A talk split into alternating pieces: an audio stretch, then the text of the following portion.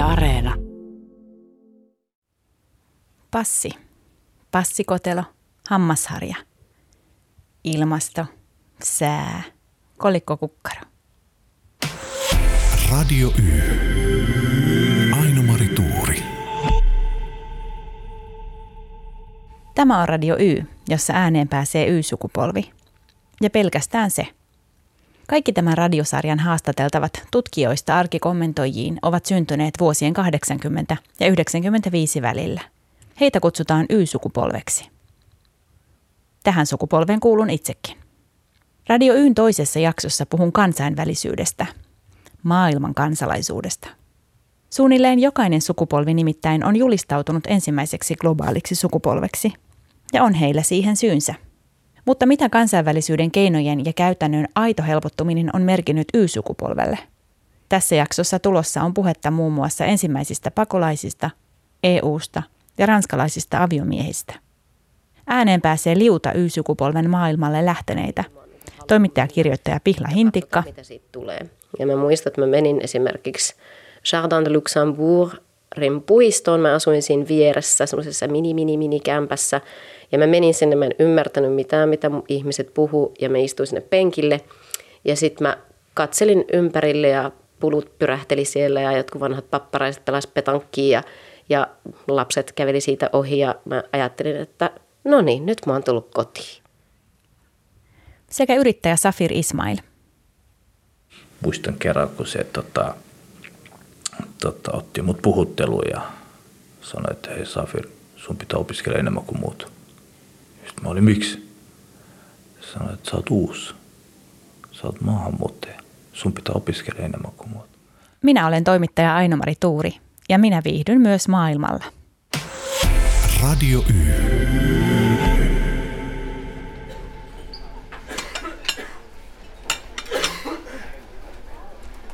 Yksi latte, kiitos.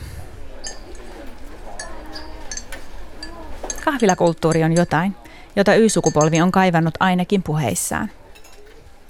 Meille kahvila ei tarkoittanut kesämökin tummaruskeita paksukorvaisia kahvikuppeja tai vahakankaalle nostettua maitotölkkiä, vaan koneistettujen keittimien voimakkaita ääniä, kiiltäviä pintoja, suuria ja pahvisia kuppeja ja kädenojennuksia johonkin kansainväliseen. Coffee to go, americano, cappuccino, cupcake, cookie, sandwich, toilets, decaf. Ketjukahviloiden kahvista tuli nuoruudessamme vanhasta erottautumisen väline. Sen ei ollut syytä olla samaa kuin aiemmilla sukupolvilla, tai ainakaan omilla vanhemmilla. Ei samanlaista paahtoa. Tai olisi nyt ylipäänsä jonkinlaista paahtoa. Jos edes puhuttaisiin paahdosta. Vuosituhannen vaihteessa joka kahvilassa ei ollut wifiä, mutta niissä lojumisen tavoitteellisuus oli sisäistetty televisiosta ja reissuilta. Kyllä, Tämä on viittaus Central Perk-kahvilaan, siis frendeihin. Kyse ei ollut vain kahvijuonista, vaan kahvila elämästä. Elämästä, jota kahvila jollain tapaa veti oikeaan suuntaan, kohti maailmaa ja tapahtumia. Kun oli kahvilassa, oli fyysisesti mukana maailmassa, jossa tapahtui asioita. Tuolloin ei puhuttu FOMosta, fear of missing out, eli missaamisen pelko – mutta kahvila todellakin oli antifomo. Meidän sukupolvemme ensimmäiset äidit saivat kahvintuoksuisen haukkuman nimen lattemammat. Olemme yrittäneet ottaa termin ylpeästi itsellemme, mutta kyllä se lähti ajatuksesta, jossa äidit eivät aktiivisesti ja jotenkin tarpeeksi kasvata lapsiaan, vaan liehuvat kauppakeskuksissa menemään kahvia juoden. Sukupolvikahvi on yltäkylläinen kokonaisuus – Siinä on vaniljasiirappi, muovikansi, vastuuvapausvaroitukset, kestävä pahvi, eristekangas, makeutusaine, kermavahto, kanelipilvi ja suklaahippusia. Kaikkea sitä, mikä ei ollut arkipäiväistä ja mitä ei ollut kotona. Siinä oli kansainvälisyyden uusi tuoksu. Nyt tietotyöläiset ovat tuoneet läppärinsä kahviloihin. Luovissa toimistoissa on omat kahvilat. Kolmekymppiset ryystävät – me uskomme nykyään, että kyse on kahvista aineena, hyödykkeenä, mutta syvin osa siitä on yhä tunnelmaa.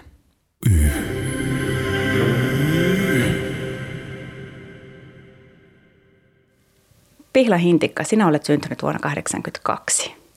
Millainen on sinun kansainvälisyystarinasi? Minun kansainvälisyystarinani on sellainen, että tosiaan synnyin Raahessa vuonna 1982 ja elin siellä ihan ylioppilaskirjoituksiin asti, jonka jälkeen opiskelin vähän aikaa yliopistossa Suomessa ja sitten lähdin Erasmus-vaihtoon Pariisiin ja vähän niin kuin jäin sille tielle. Sinä olet asunut Pariisissa nyt 14 vuotta. Mikä ihme sai sinut alun perin lähtemään Erasmus-vaihtoon tuolta Raahesta? No itse asiassa on erittäin hyvä kysymys. Vaihto oli mulle silleen aika selvä asia, että mä halusin lähteä ulkomaille, mutta Pariisi on semmoinen paikka, joka on ollut mun mielessä – ihan pienestä asti ja mä en oikeastaan tiedä, mistä se tulee. Mä oon yrittänyt selvittää sitä mun perheenkin kesken, mutta meillä ei ketään frankofiileja mun perheessä tai suvussa, niin mä en oikeastaan tiedä, että mistä se tulee. Mutta mulla oli niin kuin joskus jo ihan sillain 7-8-vuotiaana mä oon sanonut mun vanhemmille, että sit kun mä oon iso, niin sit mä muutan Pariisiin. Ja tietty ei mulla olisi tätä kaksikielistä perhettäkään, ellen mä olisi lähtenyt sinne Pariisiin, mutta Mä tapasin esimerkiksi mun miehen aika monta vuotta sitten jo, että me oltiin, me oltiin sellaisia hyvän päivän tuttuja, meillä oli paljon yhteisiä ystäviä. Ja, ja sitten kun, sit siitä on ehkä kahdeksan vuotta aikaa, kun me alettiin seurustelemaan, että ei mulla sitä perhettä tosiaan olisi, jos mä en olisi sinne lähtenyt. Ja kyllä se oli niin kuin, Mä oon sanonut joskus mun vanhemmille, mä muistan tämän, että jos mä en muuta niin ulkomaille, että sitten varmaan, että mä haluaisin niin suomen ruotsalaisia lapsia.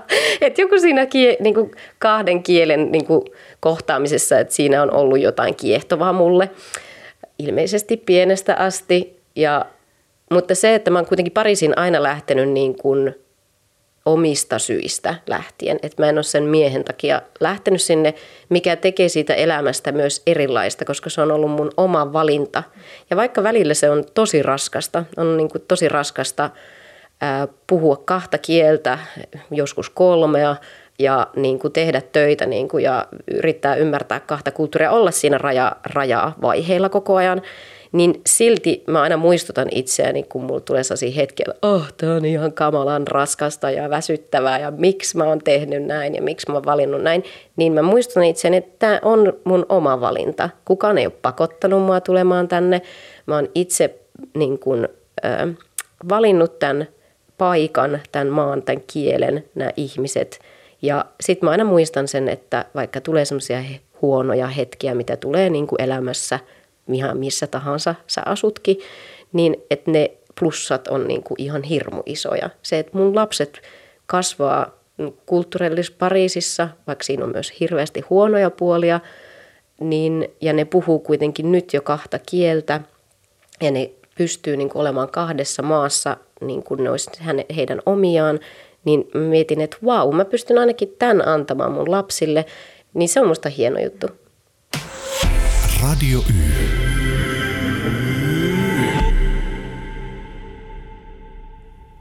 Y-sukupolvelle maailma on ollut auki aina. Me olemme päässeet länsimaisessa Suomessa siihen kyytiin, joka vie maailmalle. Toki kunkin oman varallisuuden mukaan. Mutta lähteminen on ollut mahdollista ja ennen kaikkea koko ajan helpottuvaa ja aina halvempaa. Lisääntyvän iän ja kiinnostuksen sekä alenevien hintojen kohtaamispisteessä on lähdetty aina kun on voitu. Syitä ei kyseenalaistettu. Ei ollut kriittisiä ääniä. Oli aivan selvää, että reissaaminen jollain tapaa kannatti. Olihan niitä kieliäkin opiskeltu juuri tätä varten. Muistan, kun omat vanhempani tutkivat 90-luvulla etelän pakettimatkojen hintoja matkaoppaasta. Siitä paperisesta matkaoppaasta, joka oli haettu kioskilta tai matkatoimistosta, ja jossa matkojen hinnat, päivämäärät ja kestot oli merkitty puhelinluettelomaisesti oppaan liiteosaan. Se oli täynnä pikkuisia numeroita ja niin pitkiä rivejä, että niiden lukemiseen tarvittiin viivoitin. Olin ensimmäistä kertaa lentokoneessa kesällä 89 ennen kouluun menoa, seitsemänvuotiaana. Isovanhempani veivät minut viikoksi Kanarian saarille. Muistona on paperisia valokuvia, joissa poseeraan matkaoppaan kanssa, papukaijan kanssa, kulkukissojen kanssa, retkibussin kanssa. Minulla on polkka ja otsatukka, valkoinen puuvillapuolo ja tummansiniset, liian kovat farkut. Finnairin lennolla oli tupakointiosasto, jossa kankaat olivat sinisen sijaan keltaiset. Jotenkin aurinkoisemmat.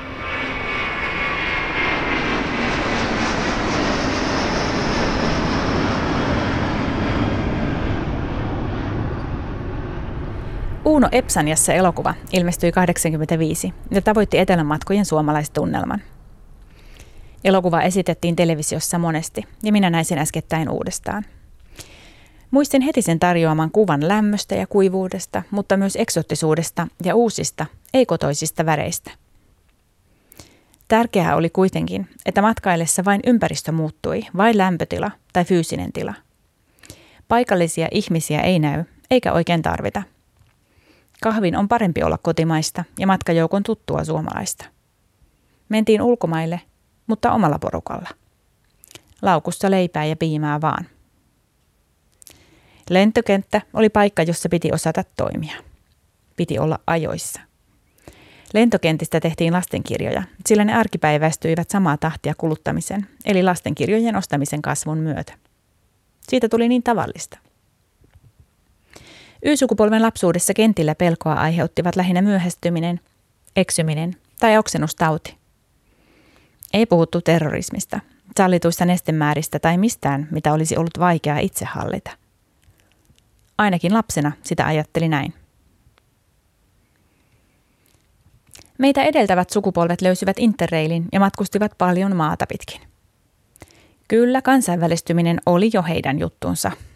Oli ollut jo aiempien juttu – oli ollut aina juttu, ainahan on lähdetty. Mutta Y-sukupolven lapsille se ei ollut utopiaa eikä haavetta. Siitä tuli totta.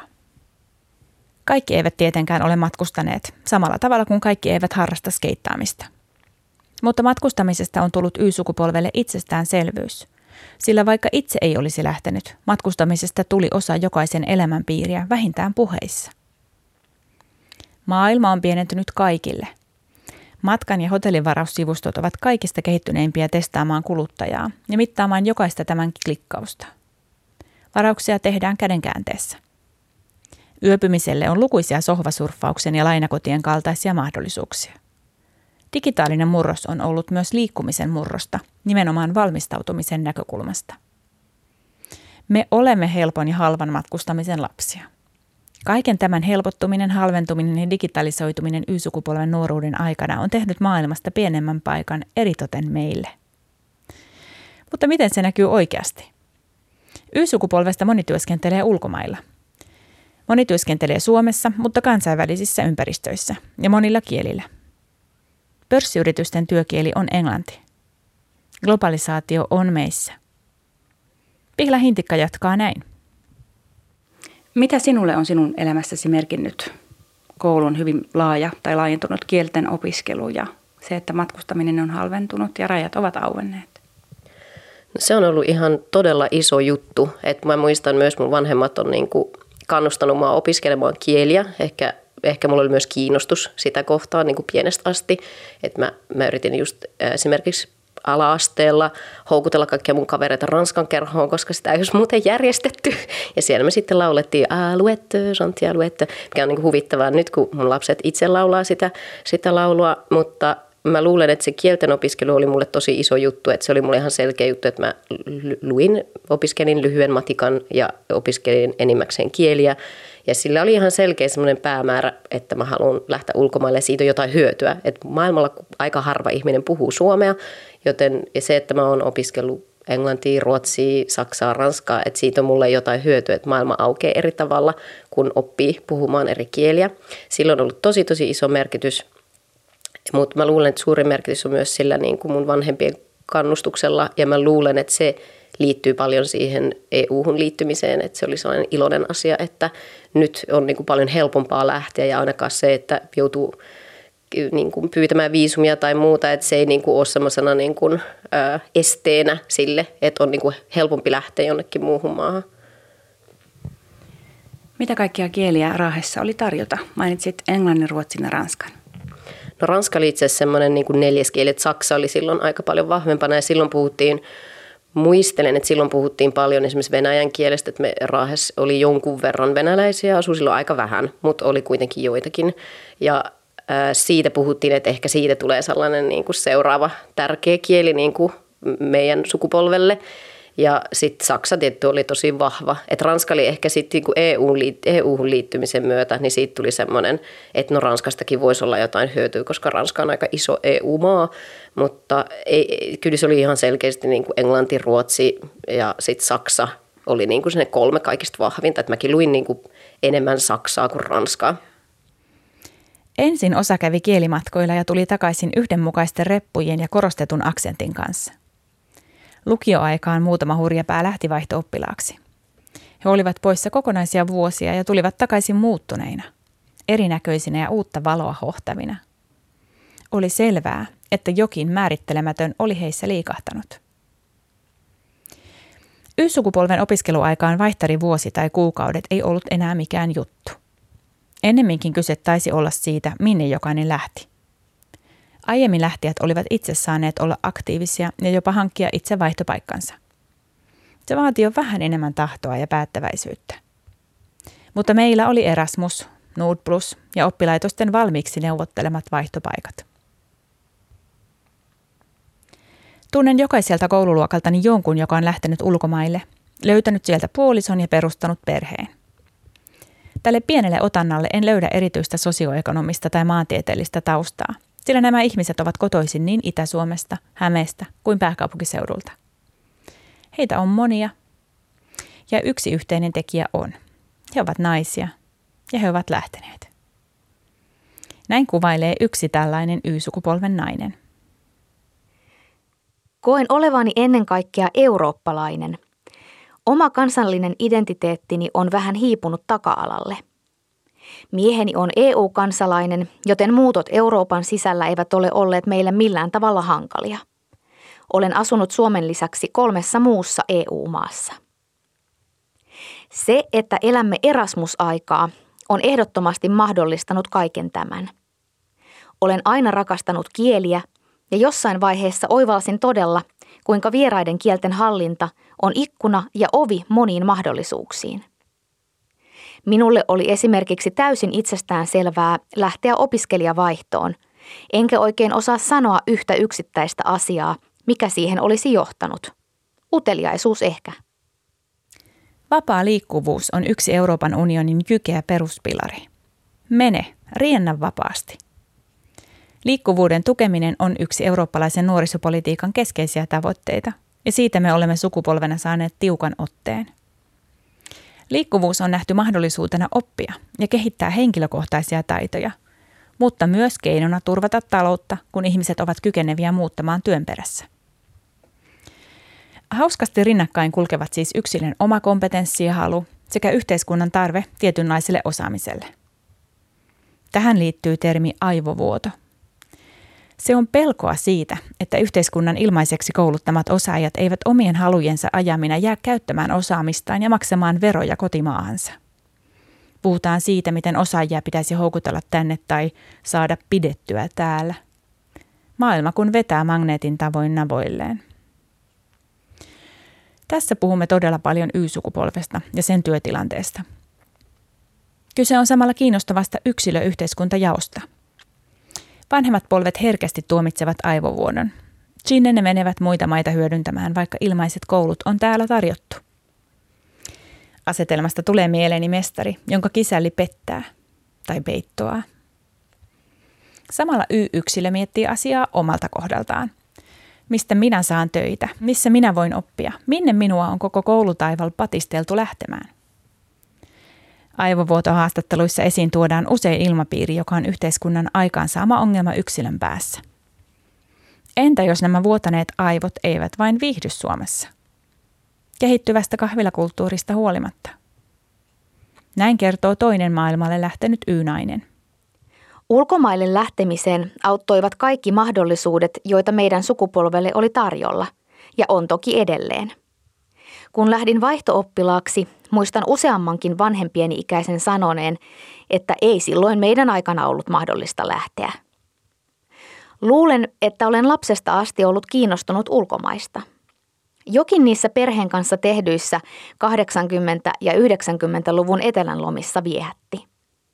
Ja sitten taas esiteini-iässä vietin paljon aikaa brittiläisiä nuortenlehtiä lukien ja music televisionia tuijottaen.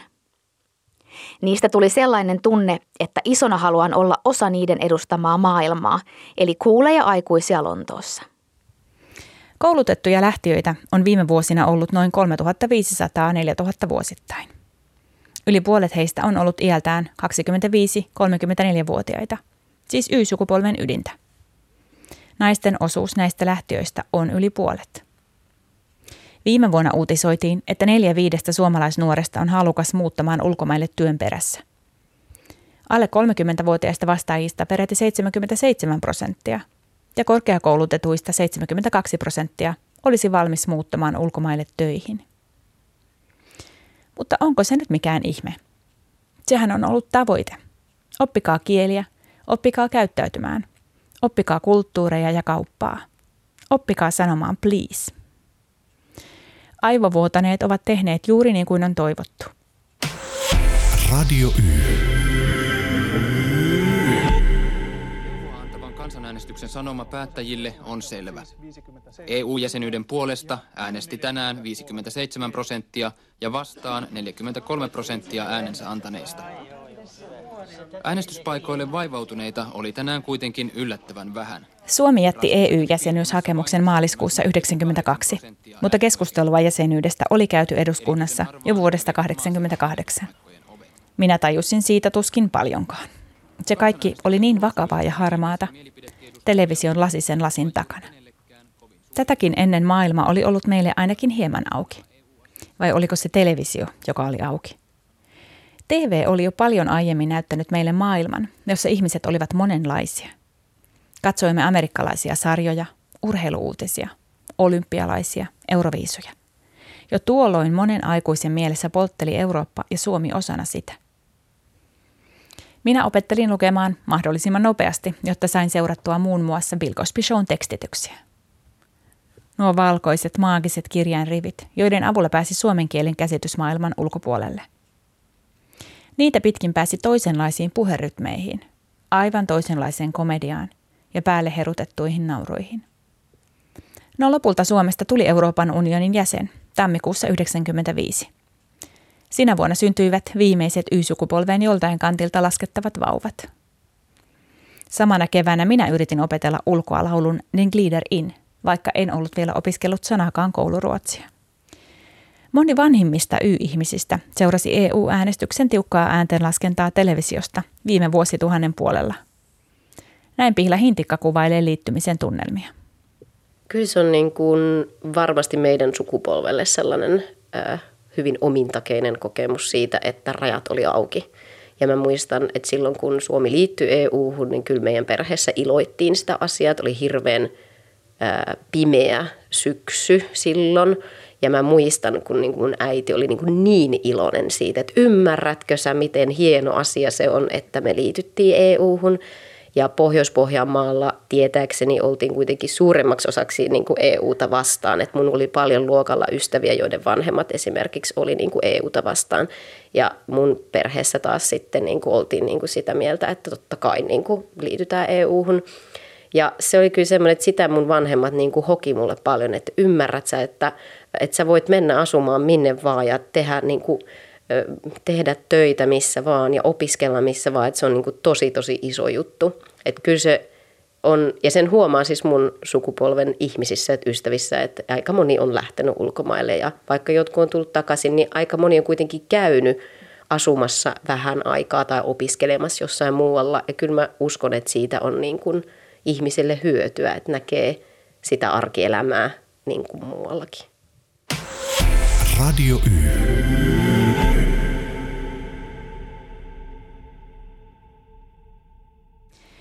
Kansainvälisyys on tarkoittanut Y-sukupolvelle muutakin kuin matkustelua.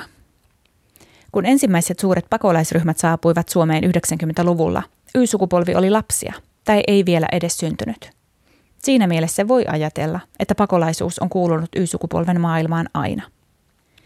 Vuonna 90 Suomeen tuli yli tuhat somalialaista junalla Neuvostoliitosta. Itärajan kunnat ottivat heitä vastaan. Minä asuin tuolloin aivan rajalla, Imatralla. Ensimmäisiä muistojani oikeasti kansainvälistyvästä Suomesta on vuodelta 90. Olin toisella luokalla ja koulumme tuli juuri Suomen ensimmäisten somalipakolaisten lapsia – Valtaväestön hyvin homogeenisesta joukosta heidät oli helppo huomata. Muistan varsinkin yhden vilkkaan pienen pojan, joka taisi juosta perässämme välitunneilla. Poika jää vaivaamaan minua. Tämä kansainvälisen Suomeni symboli.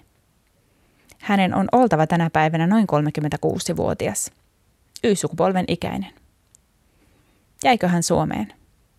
Onko hänen sukupolvensa sama kuin minun? Loppukesällä yritän tavoittaa tätä poikaa. Olen soittanut lakkautetun koulun Korvannen koulun kansliaan ja kuullut, että osa minun aikani opettajista voi vielä oikein hyvin.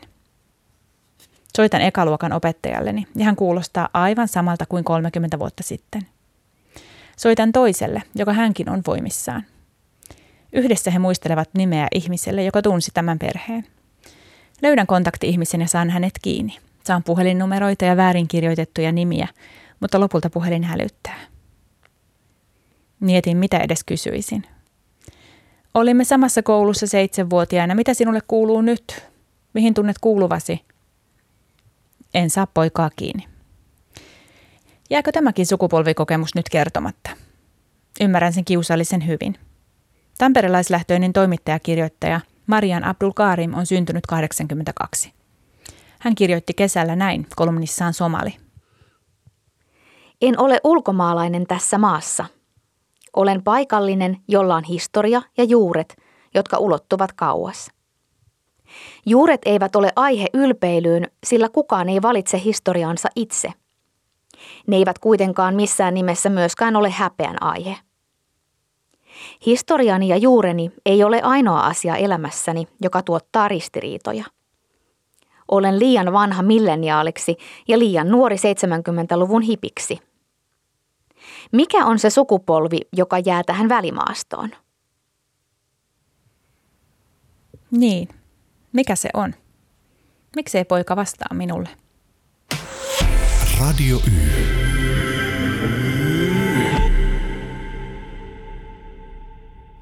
Pienemmässäkin mittakaavassa liikkuminen ja lähteminen on ollut merkki kyvystä kääntyä sisältä ulospäin, kurottaa kauemmas. Se on myös kertonut siitä, että jonkinlaista resurssia on ollut riittämiin.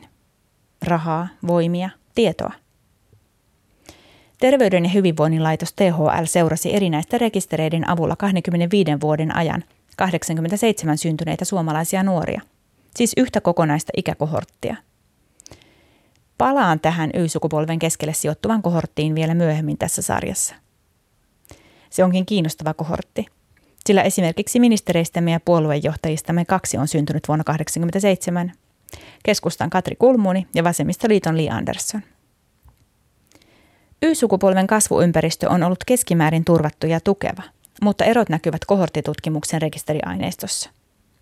Maailman kansalaisuus asenteena tai kielten opiskelun kannustava ilmapiiri ei ole riittänyt, jos tiellämme on ollut toimeentulon kouriin tuntuvia esteitä. Nykyyhteiskunnassa keskeinen liikkumisen kyky ei muovaudu automaattisesti, vaan on sidoksissa kasvuympäristön kykyyn turvata mahdollisuus oppia lähtemään ja muuttamaan. Pitkään toimeentulotukea saaneiden lapset muuttivat lyhyempiä välimatkoja kuin ei lainkaan toimeentulotukea saaneiden lapset. Pisimpiä matkoja ovat muuttaneet ne 87 syntyneet, joiden vanhemmalla on korkeakoulututkinto.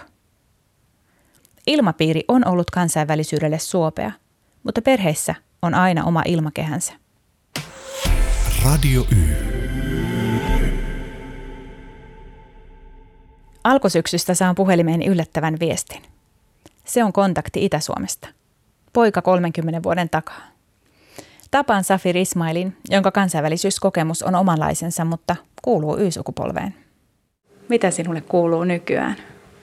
Nykyään mulla kuuluu erittäin hyvä, että on pieniä lapsia kotona ja, ja, ja pyöritän pari yritystä ja, ja, ja työllistän ihmisiä ja, ja tota, erittäin hyvä oikeastaan, että se normaali arki, se, että tota, mitä nyt kuka tahansa täällä Suomessa elää, että, että tota,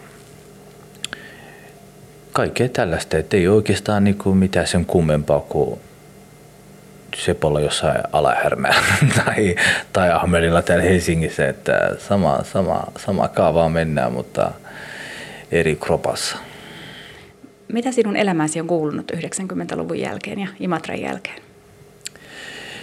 Imatra, Imatrasta lähteminen oli meille lapsille tavallaan aika rankkaa, kun päästiin niin kuin siihen kaupunkiin sisään ja saatiin kavereita ja joukkuekavereita ja alettiin harrastaa jalkapalloa ja, ja tota, oltiin, tunnettiin ihmisiä siellä, niin se oli vaikea. Se oli vaikea. Mä muistan edelleenkin, että, että tota, oltiin erittäin paljon sitä vastaan, että mihinkä Helsinkiin muutetaan. Että jälkeenpäin kuulostaa aika hullulta, mutta, mutta näin se oli. Ja, ja tota, että kyllä se, se aika Imatralla oli, oli niin kuin aika nasta. Ja sitten sen jälkeen, kun muutettiin stadiin, niin se oli aika vaikeaa ja iso kaupunki. Ja niin kuin voit kuvitella, nuori poika maalta muuttaa niin kuin tavallaan iso kaupunki ja, ja näin edespäin, niin omat haasteet siinä oli, mutta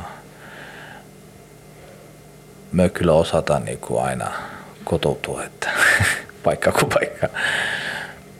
Sinä olet niitä ensimmäisiä Suomeen tulleita maahanmuuttajia ja teitä kutsuttiin silloin pakolaisiksi. Kerro vähän ajatuksistasi ensimmäisen ja toisen polven maahanmuuttajista. Joo, joo kyllä oltiin ensimmäisiä. Ja tota, fiilikset oli kyllä aika hyvät. Itse muistan, että, että oli, oli aika eksootista tulla Suomeen ja, ja, tota,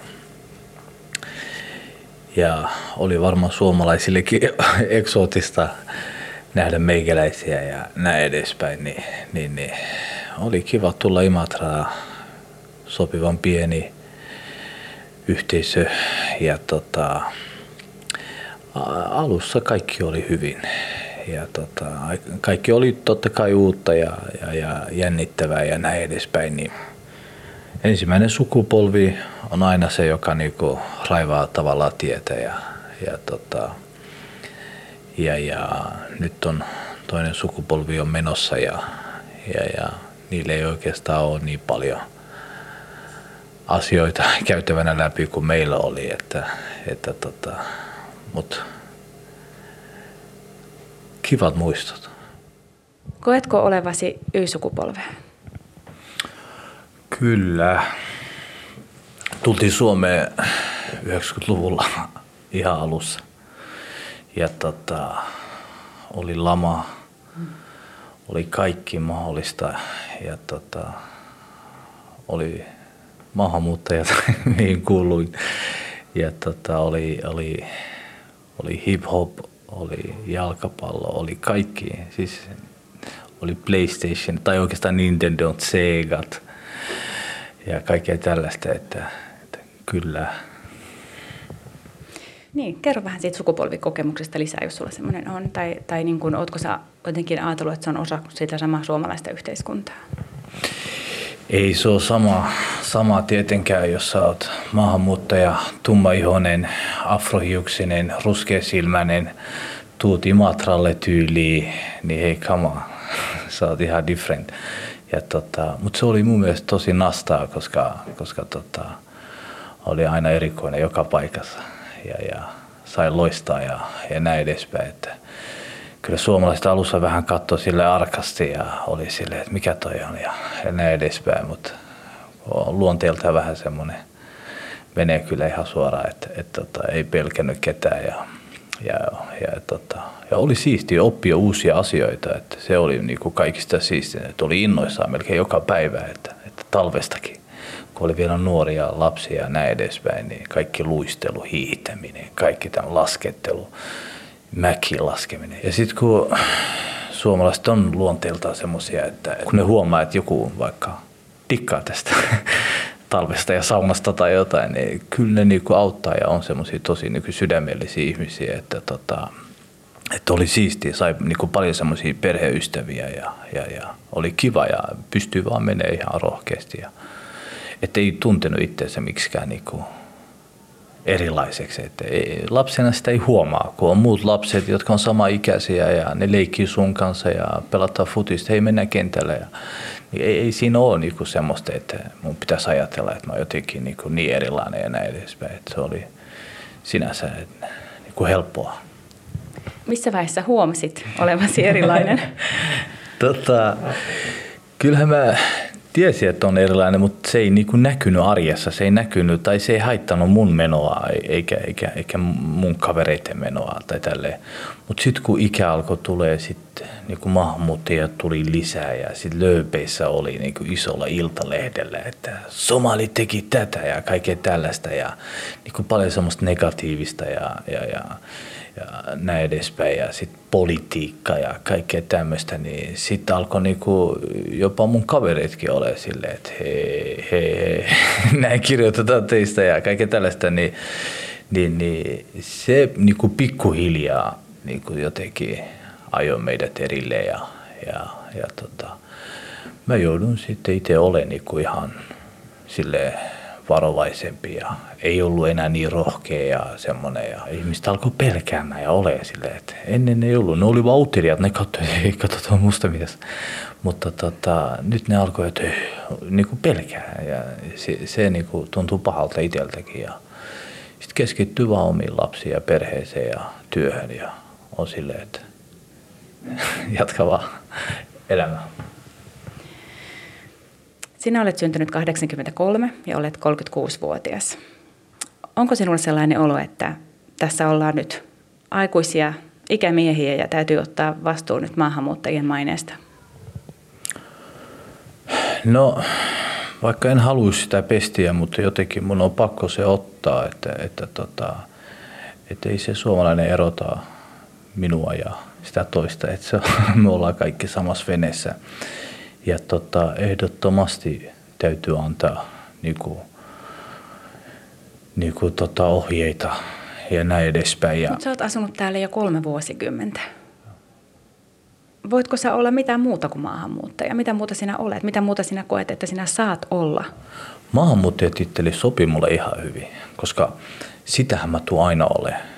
Ja, ja, ja, ja ei se mua haittaa yhtään, koska ei mua saa suomalaiseksi niin kuin tai siis se, että mä oon niinku tavallaan kulttuurillisesti suomalainen, mutta en ole niinku sille, you know, että et, et, et, et, jos mä sanon, että suomalainen ja sitten se katsoo mua ja se, hei, come on, you must be kidding. että et, ei siinä niinku mitään pahaa. En mä tarkoita, että en haluaisi olla, mutta, mutta se on faktaa. Mä oon tumma ihonen ja mulla on maa, joka on vielä olemassa. Ja, ja mä tulin pakolaiseksi, koska mun maassa oli sota Mä tulin tänne, mä elän täällä, maksan verot, elän niin kuin normaali ihminen.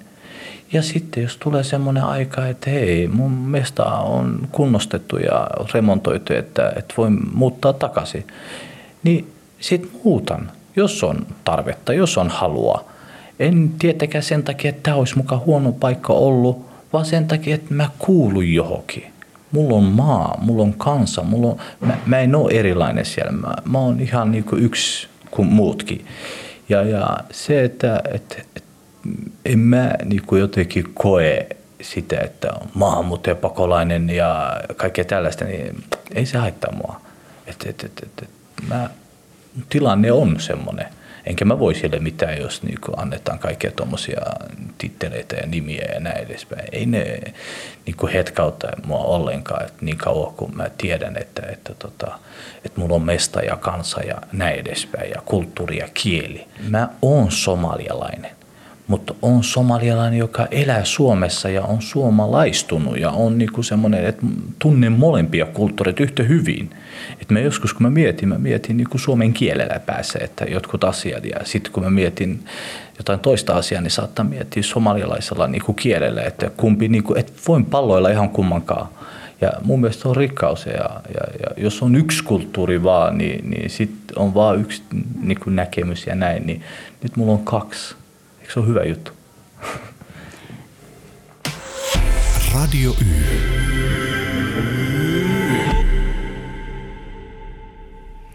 Juuri matkustamisen kohdalla maisemanvaihdos on näyttävää. Se on visuaalista. Lomavarpaat valkoisella hiekkarannalla, auringonlasku jossain kaukana. Y-sukupolven kohdalla on tuotava mukaan ruotsinkielen termi flygschem, lentonolous, lentohäpeä. Ei ole pitkä aika siitä, kun lentokoneessa oleminen tarkoitti yksinomaan tavoiteltavia asioita. Mutta nyt siinä on jokin sävy. En ehkä osaa kuvailla sitä tarpeeksi. Mutta koomikko Iikka Kivi, syntynyt 86, kuvaili sitä pyynnöstäni näin. Tuntuu kertakaikkisen väärältä nauttia asiasta, joka ei ole millään tapaa tarpeellinen, joka tuhoaa luontoa niin paljon ja joka on mahdollinen vain maapallon rikkaimmille. Huomasin muutoksen kuluneena kesänä. Tavallista useampi oli päättänyt pysyä kotimaassa. Tai ainakin toisen ilmi. Kansainvälisyyden ja matkustelun vastareaktio on jonkinlainen kotimaahehkutus. Y-sukupolven jo vuosikymmenten kokemukset muusta maailmasta ovat tausta, jota vasten kotimaa tuntuu kai yllättävän hyvältä. Mikä on sun suhde Raaheen nykyään? No mun äiti asuu yhä edelleen siellä, mun isä on jo kuollut, mutta niin kyllä mä siellä käyn säännöllisesti. Ja on mun siis suhtautuminen Raaheen on kyllä muuttunut paljon, varsinkin niin kuin perheen perustamisen jälkeen. Että kyllä mä niin kuin sen jälkeen, kun mulla on lapset on syntynyt, niin mä ymmärrän mun vanhempia paljon paremmin, että miksi, miksi ne on siellä asunut. Et silloin kun mä olin nuori, niin mä niin kuin halusin toki tosiaan sieltä kovasti pois ja lähdinkin sieltä pois, eikä mä sitten oikein kiinnostanut sinne niin kuin kauheasti mennä. Mutta mä purin tätä raahe-syndroomaa niin aika hyvin siis mun Raahen seudun kolumneissa aikoinaan, että mä sain niin kuin sitä niin kuin materiaalia ulos itsestäni ja se oli kauhean ki- ki- kiitollista, siis olen siitä kiitollinen, että sain tämmöistäkin kirjoittaa.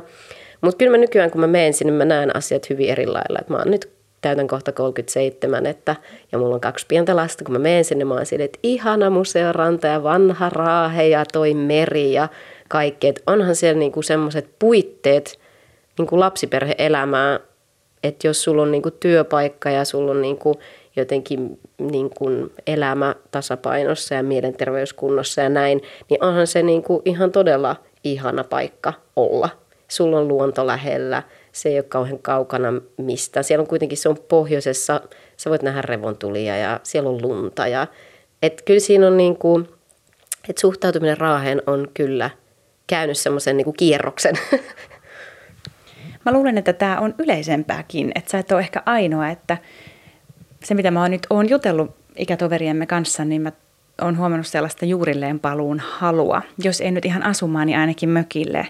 Että ihmiset kyllä katsoo uusin silmin. Se voi olla sitten perhekin tai ylipäätään lähestyvä keski mutta he katsoo maaseutumaisia paikkakuntia hyvin jotenkin kaipuullakin. No varmasti se liittyy niin kuin elämäntilanteeseen ja ikään tosi paljon ja varmasti siihen, että että eikö se jotenkin tuntuu, että se on aika tavallista, että kun ihminen nuorena haluaa pois sieltä, mihin on kasvanut, niin sitten kun kasvaa vähän vanhemmaksi tai tulee elämäntilanne erilaiseksi, niin sitten huomaakin niitä asioita, mitä omat vanhemmat on huomannut, niitä hyviä asioita, mitä ei ole ehkä silloin pystynyt näkemään. että esimerkiksi – em, em, mökillä, mulle se oli niin kuin me oltiin joka kesä meidän Kuopio, Kuopion mökillä kuukausi ilman sähköjä, ilman juoksevaa vettä. Ja mä muistan niin kuin silloin, että mä olin sillä, että oi ei taas tämmöinen sinne mökille ja sitten mä oon vaan mun pikkuveljen kanssa siellä ja sitten me vaan katsotaan sitä ulappaa siellä sitä järveä, että mitäs tässä nyt. Mutta se on siis varmasti ollut, nyt kun mä mietin sitä, niin mä haluaisin sen saman kokemuksen tarjota mun lapsille – koska se, että ei ole missään hälyssä ää, ja sä oot niin kuin täysin poissa, niin että sulle puhelinta eikä mitään. Kuka, kaikki tietää, että sä oot siellä mökillä, jos joku haluaa jotain sulta, niin ne tulee sinne. Niin siinä on jotain niin kuin tosi ainutlaatuista tänä päivänä, kun miettii, niin kuin miten, miten niin kuin jotenkin digitalisoitunut tämä maailma nykyään on, niin siinä on jotain tosi kiehtovaa ja, ja, niin kuin, ja mä kai huomaan, että se on vaikuttanut niin kuin varmasti muuhun ihmisenä tosi paljon ja myös niin kuin, mä en usko, että mulla olisi ehkä samankaltaisia mielikuvituksen lahjoja tai niin kuin, mä en usko, että mä kirjoittaisin fiktiota välttämättä samalla tavalla, jos mulla ei olisi tuommoista niin kuin suomalaista tosi semmoista metsäkokemusta. Muistan kyllä Kilroy Travels matkatoimiston 2000-luvun alun mainokset, joissa meille korkeintaan parikymppiselle tuotiin alleviivaten ilmi, miten elämä alkaa olla ohi 33-vuotiaana. Siis samaan aikaan kuin lentolipuista saa vielä alennusta. Mainoksessa nuori mies kävelee siitin tanassa vielä 21-vuotiaana, mutta jo kaksiseiskana into on laskenut. Me tytöt samastuimme ongelmitta tähän poikaan. Kaikki eivät samaistuneet. Mainonnan eettiselle neuvostolle jätettiin toukokuussa 2003 kantelu alatyylisestä kampanjoinnista. Mainostaja vastasi, että Kampanjan ideana on ollut provokatiivisesti, ironisesti ja kohderyhmää puhuttelevasti rohkaista nuoria matkustamaan ja ottamaan kaikki irti tästä hetkestä, ennen kuin se leikillisesti ilmaistuna on liian myöhäistä perheen perustamisen, työn ja muiden aikuisuuteen liittyvien vastuiden vuoksi. Kampanjassa on peilattu sarkastisesti ja leikkimielisesti nuorten mahdollisuuksia matkustaa, elää ja tehdä itsenäisiä päätöksiä verrattuna yli 33-vuotiaisiin. Mainonnassa käytetyt tarkat ikärajat ovat johtuneet lentoyhtiöiden nuoriso- ja opiskelijalentolippujen ikärajoista. Mainostaja kiistää, että mainoskampanja olisi ikärasistinen tai hyvän maun vastainen. Huomautusta ei tullut. Hajaantukaa, jatkakaa, matkustakaa ennen kuin on liian myöhäistä. Go before it's too late. Ihan kuin ne olisivat silloin jo tienneet.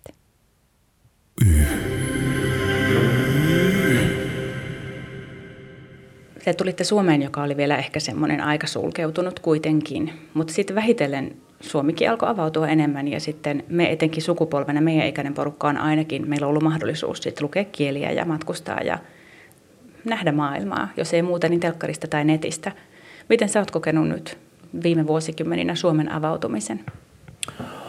Onhan nyt, herra jästä, siis suomalaisia. Mä olin tuossa kesällä tuolla Somalimaassa ja olin tuolla Hargeisan lähistöllä oleva maaseudulla, niin yhtäkkiä kuului suomen kieltä. Mä oikein melkein meni shokki ja sitten meni lähemmäs ja lähemmäs, niin siellä oli jotain, mä en muista mistä järjestöstä ne oli, mutta ne oli niinku suomalaisia. Että et se on näin paljon avautunut, että et saatat niinku Amazonissa kuulla. Ja, ja, mutta maailma on, se on avautunut ja se on kaikille auki, että, että se, niinku, se on vähän niin kuin jos sulla olisi, asut jossain, jossa on pieni takapiha sitten yhtäkkiä sä muutat johonkin, missä on niinku hirveä iso takapiha, että saat mennä ja tulla ihan miten haluat. Et nyt maailma on, niinku, on semmoinen, että se on auki kaikille ja sä voit mennä ihan mihin vaan ja rohkeasti vaan. Ja, ja mä luulen, että, että, tota, että, että ainoastaan mitä minkä kannattaa niin kuin tuliaiseksi suomalaisen tuoda, kun se matkustaa maailmalle, on se, että se ei, ei, ei säpsähdä tai säikähdä tai, tai niin kuin, kun näkee erilaisia ihmisiä, että, niin kuin täällä Suomessa, että, että omalla pihalla tai niin kuin omassa kaupungissa, että se, että se maailma samalla tavalla kuin säkin olit siellä, niin ihmiset tulee tänne, että, että se, että ihmisten niin kuin silmä ei ainoastaan niin kuin tunne yhtä väriä tai yhtä. Että se, että se, niin kuin jos on jossain isossa kansainvälisessä lentokentissä oot, niin huomaat niin kuin sen pff, koko maailman menevän siinä sun edessä. Että, että, tota, että, että, että oppii tuntee, että ihmisiä on kaikenlaisia.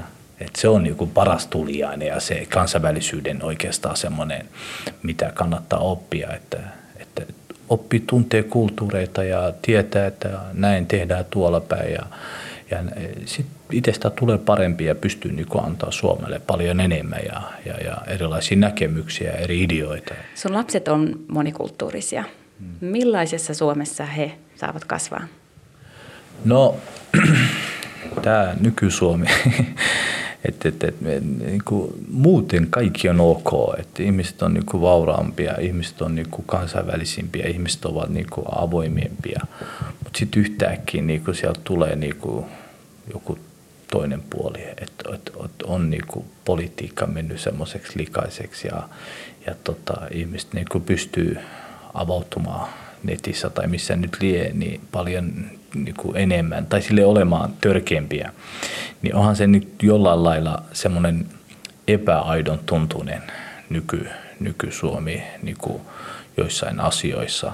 Koska silloin 90 vuotta mä muistan sen, että, että, tota, että saattoi, niin kuin, että, että jos sä olit erilainen, niin sut katsottiin ja ihmeteltiin, mutta pikkuhiljaa sut joko hyväksyttiin tai ei hyväksyttiin. Että sieltä tuli päätös niin kuin jossain vaiheessa.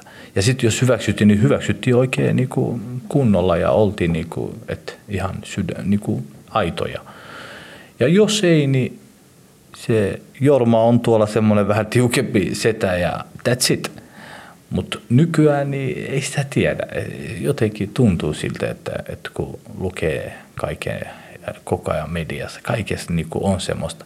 Sitten kun katsoo naapurit, ne on ihan mukavia. Sitten miettii, että onko ne iltaisin sitten kirjoittava tai mikä, niin kuin, että siinä on, niin on joku semmoinen, semmoinen niin kuin puut, joku siinä mun mielestä on mennyt semmoiseksi epäsuomalaiseksi oikeastaan, että, että, tota, että, että, että suomalainen joko tykkää tai ei tykkää. Että hän on niin kuin, että, että, että niin kuin selkeä, mutta nyt jotenkin on semmoista.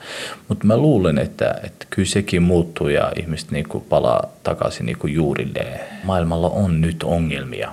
että siellä on lähi siellä on Afrikassa ja sitten joudutaan niin kuin hakemaan turvapaikkaa jostain. Niin 10 vuotta, 15 vuotta tilanne on ihan toisin. Että, että ei somalialainen enää lähde Somaliasta, koska sillä alkaa sen maa paranee ja, ja, ja ja tota, niin kuin rauhoittuu ja, ja, ja että sinne mennä, että sieltä ei enää lähetä ja, ja sitten pikkuhiljaa niin kuin huomataan, että hei, tilastot näyttää alaspäin, ei ole enää maahanmuuttajia. Sitten joidenkin ihmisten äänetkin politiikassa saattaa hävitä ja, ja, ja sitten ollaankin silleen, että hei, me tarvitaan työntekijä, voitteko nyt tulla? että tota, saattaa niin kuin, tilanne oikeastaan niin kuin muuttua ja se muuttuu, että ei, ei kukaan jaksa sotia aina. Ja, ja, ja kun katsoo maailman historiaa ja monen maan historiaa, niin monet on sodinut tosi pitkään, mutta se on aina loppunut. Et, et nytkin Suomessa edetään niin pisintä rauha-aikaa koskaan. ja, ja ajattele Suomi, joka on näin rauhallinen, niin Somaliakin saattaa olla ihan samanlainen, että, että kymmenen vuoden päästä, että, että, että, että tilanne muuttuu, että ei kannata niin kuin mennä liian äärisyyksiin missään tilanteessa, että, että kannattaa aina jättää ovet auki ja siltoja ei kannata polttaa ja olla niin kuin semmoinen, että, että, että katsoo aina ne ajan jaksot yli. Koetko se olevas nuori vai vanha mies? Älä nyt. No mun tytöt kyllä sanoo mulla, mua vanhaksi papaksi, mutta aika nuori mä oon vieläkin. Tai mä itse koen itteni, koska mä koko ajan mietin, että, että, että on suunnitelmia. Vanhalle ihmiselle ei ole suunnitelmia hirveästi, mutta tota, mulla on paljon. Että mä 36, se on nuori mies. Sä elät hyvin tuollaista kuitenkin, voisi sanoa tavallista asettunutta elämää, että sulla on lapset ja perhe ja koti ja työ ja, mm. ja sä oot asettunut. Tuntuuko susta siltä, että sä oot keski-ikäistynyt? no sitä väkisin kyllä keski-ikäistyy. Tota, kyllä, kyllä se niinku, itse olin, olen semmoinen aika idearikas ihminen ja, ja haluan tehdä paljon asioita ja sit huomaa vaan, että aika menee ja joka vuosi on syntymäpäivä ja, ja tota, lapset kasvaa ja vanhin menee yläasteelle ja siis tuntuu, että se aika vaan menee. Vaikka tuntuu, että mä oon paikallaan, mutta kaikki muu vanhenee ja kaikki muu menee, mutta kyllä se itseäkin. Siis kyllä mä oon löytänyt merkityksen elämälle, että mun mielestä, että tota, se, että että on joitain semmoisia pohjia, mitä varmasti meidän sukupolvella kaikilla on. Mutta sitten on semmoista, että et, tuntee olevasta niin vapaa, että et, et, et, keksii jonkun asian tai, tai kiinnostuu tai innostuu jostain, niin menee, tee. Että ei, ei, ei, ei ole semmoista, että mitä esimerkiksi 70-luvulla, 60-luvulla tai 50-luvulla ei ollut hirveästi monella oli semmoisia fiiliksiä, että hei, että haluaisin tehdä jotain, mutta no, no, no, no, no, no, no se ei onnistu. Ja, ja tota, et, et nyt on niinku tavallaan, ja kyllä mä oikeasti itse, kun katsoo meidän sukupolven jälkeistä sukupolvea, ja niinku, on siinä ero. koska siinä on niin elä, elänyt sen muutoksen. Tavallaan kun koko maailma on muuttunut, niin on ollut just silloin semmoinen niin teini ja semmoinen, tiedätkö, että on ollut läsnä siinä ja on edelleenkin, eikä ole niin mikään vanha ja sitten niin pystyy molempiin suuntiin nyt tavallaan potki ja, ja niin ole, niin, niin, niin, se on mun mielestä semmoista niin rikkautta, että se, että se oli siistiä. Niin, me ollaan siinä, me ollaan siinä välissä. Mm. Me ollaan siinä niiden suurten ikäluokkien ja sitten toisaalta tulevien tällaisten mm. ihanien nuorten ihmisten keskellä. Mm. Joo, just näin. Ja, ja sekin, että, että meidän sukupolvi jotenkin ymmärtää ikäihmisiä ja kunnioittaa heitä. Kun uusi sukupolvi, niin kännykät kasvattaa heitä. Että, tota, että meillä on ollut vanhemmat, jotka kasvatti meitä. Mutta tota, nykysukupolvilla on jotenkin se niin kuin kosketus ihmisiä kadonnut. että me oltiin, silloin kun mä olin lapsi, niin ei ollut kännykkää. Mun lapsi, minä en omistanut kännykkää. Ja, ja me mentiin pihalle, mentiin koputtaa, että tutsa pihalle leikkiä ja, ja kaikkea tällaista. Että nähdäänkö siellä ja pidettiin siitä tapaamisesta kiinni ja kaikkea tällaista. Mutta tämä sukupolvella on jotenkin, se on niin, koska mä huomaan sen mun omista lapsista.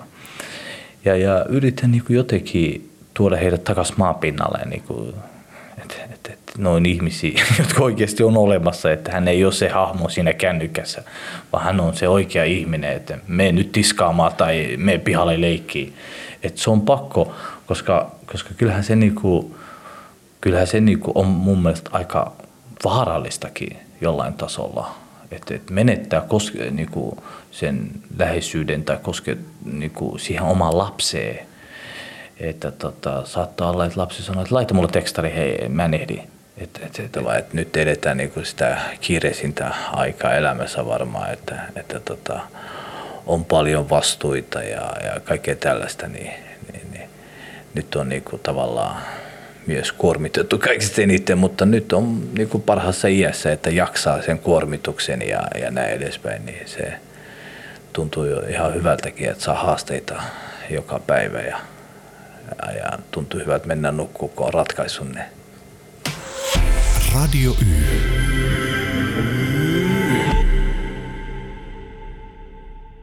Tämä oli Radio Yn toinen jakso. Y-sukupolven maailma pysyi auki vaivattomammin kuin aiemmilla sukupolvilla, sillä meillä oli pienestä saakka kielitaitoa sekä myöhemmin halvemmat hinnat ja periaatteessa helpommat lähtömahdollisuudet. Kaikista tuli oman elämänsä matkaoppaita.